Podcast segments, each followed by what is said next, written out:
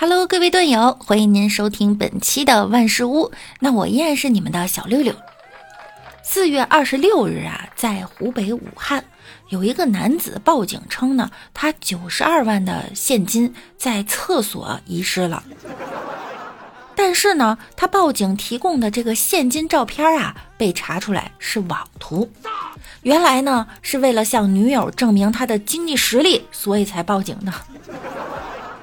警察呀，从监控中看到他提了一个袋子，提这个袋子的时候呢，很轻松，才发现啊，他是假的报警。知道九十二万就都一百一张的，得多大的袋子嘛？力气小的都提不动啊！这小伙子的想法呀，确实很另类，真是前无古人后无来者，念天地之悠悠。给大家普及一下哈，就咱们一般背的那个双肩包，它能装四十万。这女友知道了，不更得分手啊？其实呢，找不到对象啊，可以找一个娃娃。四月二十四日，据《每日邮报》，哥伦比亚一男子打急救电话称妻子生病了，医护人员赶到后发现患者竟然是一个洋娃娃。男子称其头疼晕倒了，哀求医护人员一定要救妻子，不想让他死。她是我孩子的妈妈。为了安抚男子的情绪呢，医护人员只能答应他带他去医院测量他的生命体征。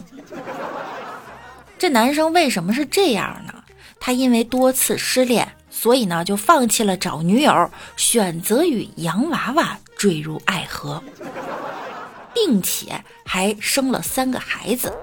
他称二人无话不谈，让他不再孤单。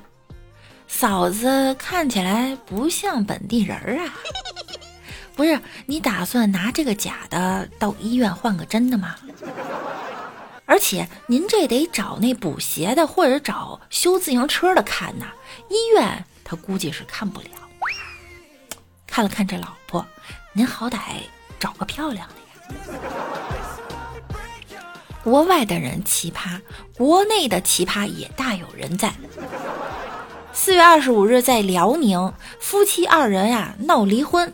这丈夫呢，就找来三名男子，冒充精神病院的医生，在大街上就强行要把这女子给带走。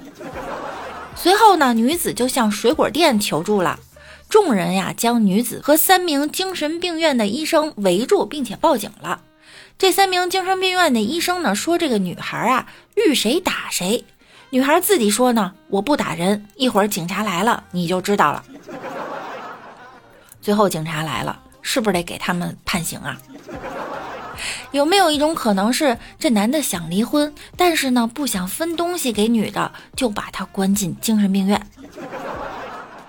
她的丈夫和这三个朋友必须要受到法律的制裁，要不然下次这样的事情不知道发生在哪个可怜的姑娘身上。在这儿哈，六六给大家普及一下，精神病医院或者科室人员。不允许上门接病人，这是法律规定的。奇葩人天天有，今天特别多。在四月二十五日，还是辽宁某班次火车上，有一个男子呀，他买的是硬座票，他硬跑到卧铺去睡觉了。被劝后，还教训乘务员说：“就是你们影响东北振兴。”我们来听一下哈。记住了，您的服务态度决定了别人对大连、对整个东北的看法，行不行？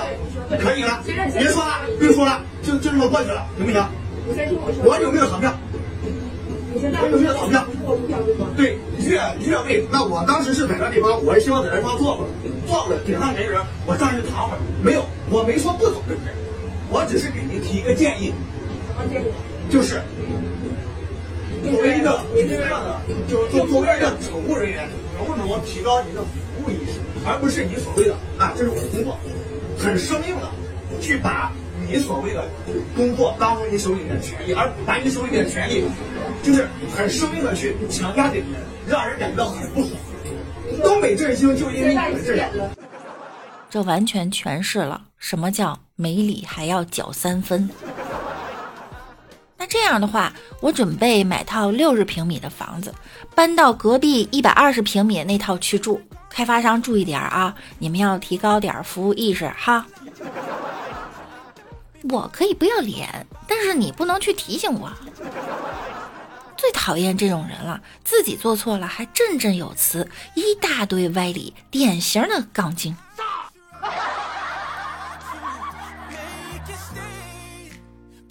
最近啊，大爷大妈们在跳一场很新型的广场舞。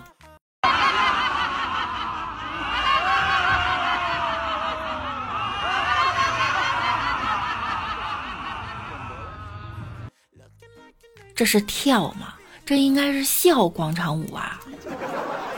这难道就是传说中的含笑半步癫吗？还好是白天，要是晚上的话，挺瘆人的。这样做可以吸收日月之精华、天地之灵气吗？